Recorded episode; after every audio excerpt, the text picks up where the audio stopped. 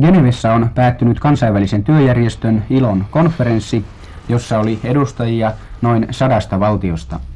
Konferenssissa hyväksyttiin muun muassa työajan lyhentämistä koskeva suositus sekä päätettiin asettaa 40 tunnin työviikko sosiaaliseksi tasoksi, johon olisi tarvittaessa vaiheittain päästävä. Kysymyksen johdosta olemme pyytäneet päivän pelistudioon keskustelemaan työntekijäpuolen edustajana puheenjohtaja Vihtori Rantasen ja työnantajien edustajana varatuomari Päiviö Hetemäen. Ja ehkäpä puheenjohtaja Rantanen aloittaa.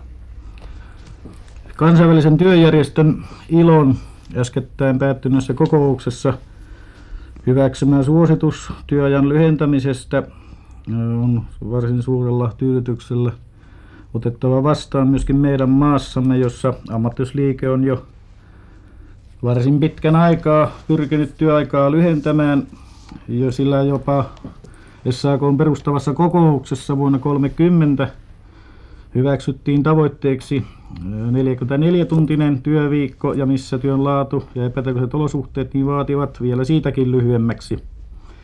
Vuonna 1951 pidetyssä edustajakokouksessa SAK hyväksyi 40-tuntisen työviikon tavoitteeksi, joka on myöskin otettu nyt maamme hallitusohjelman erääksi keskeiseksi kohdaksi.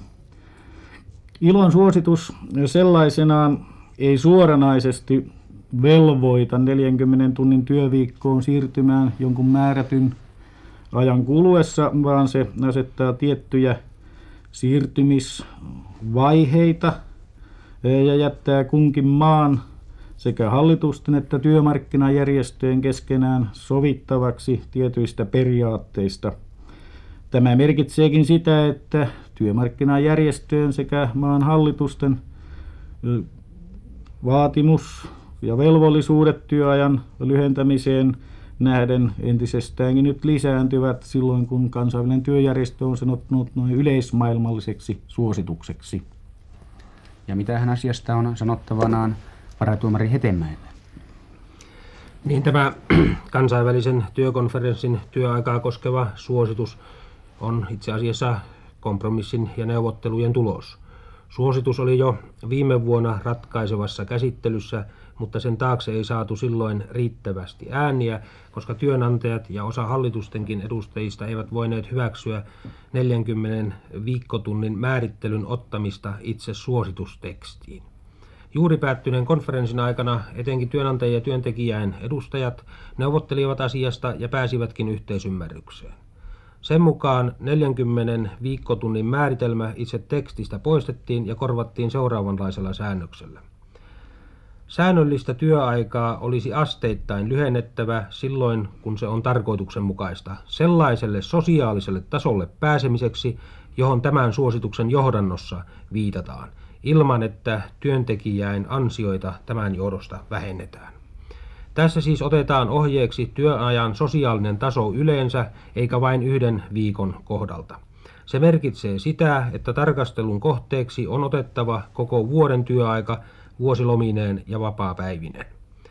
Edelleen työaikaa lyhennettäessä on suosituksen mukaan otettava huomioon kunkin maan taloudellisen kehityksen nykyinen aste ja asianomaisen maan mahdollisuudet ottaa käytäntöön lyhennetty työaika – aiheuttamatta kokonaistuotannon tai tuottavuuden vähentymistä, vaarantamatta maan taloudellista kasvua, uusien teollisuuksien kehittämistä tai maan kilpailukykyä kansainvälisessä kaupassa ja luomatta inflaatiopainetta, joka loppujen lopuksi pienentäisi työntekijäin reaalituloa.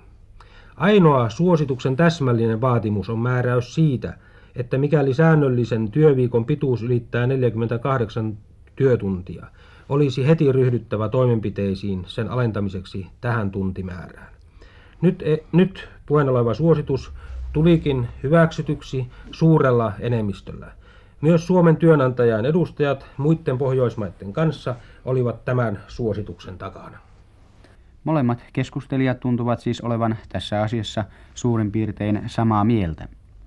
Mutta lienee sentään muutama reunahuomautus toista pientä puhekierrosta varten.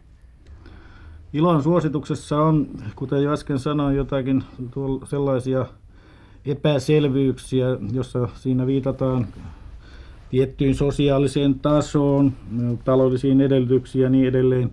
Nämähän ovat olleet myöskin meidän maassamme työnantajien taholla hyvin haluttuja esille vedettäviä kysymyksiä. Ja näyttää siltä, että meidän on varsin vaikea päästä näistä yhteisymmärrykseen.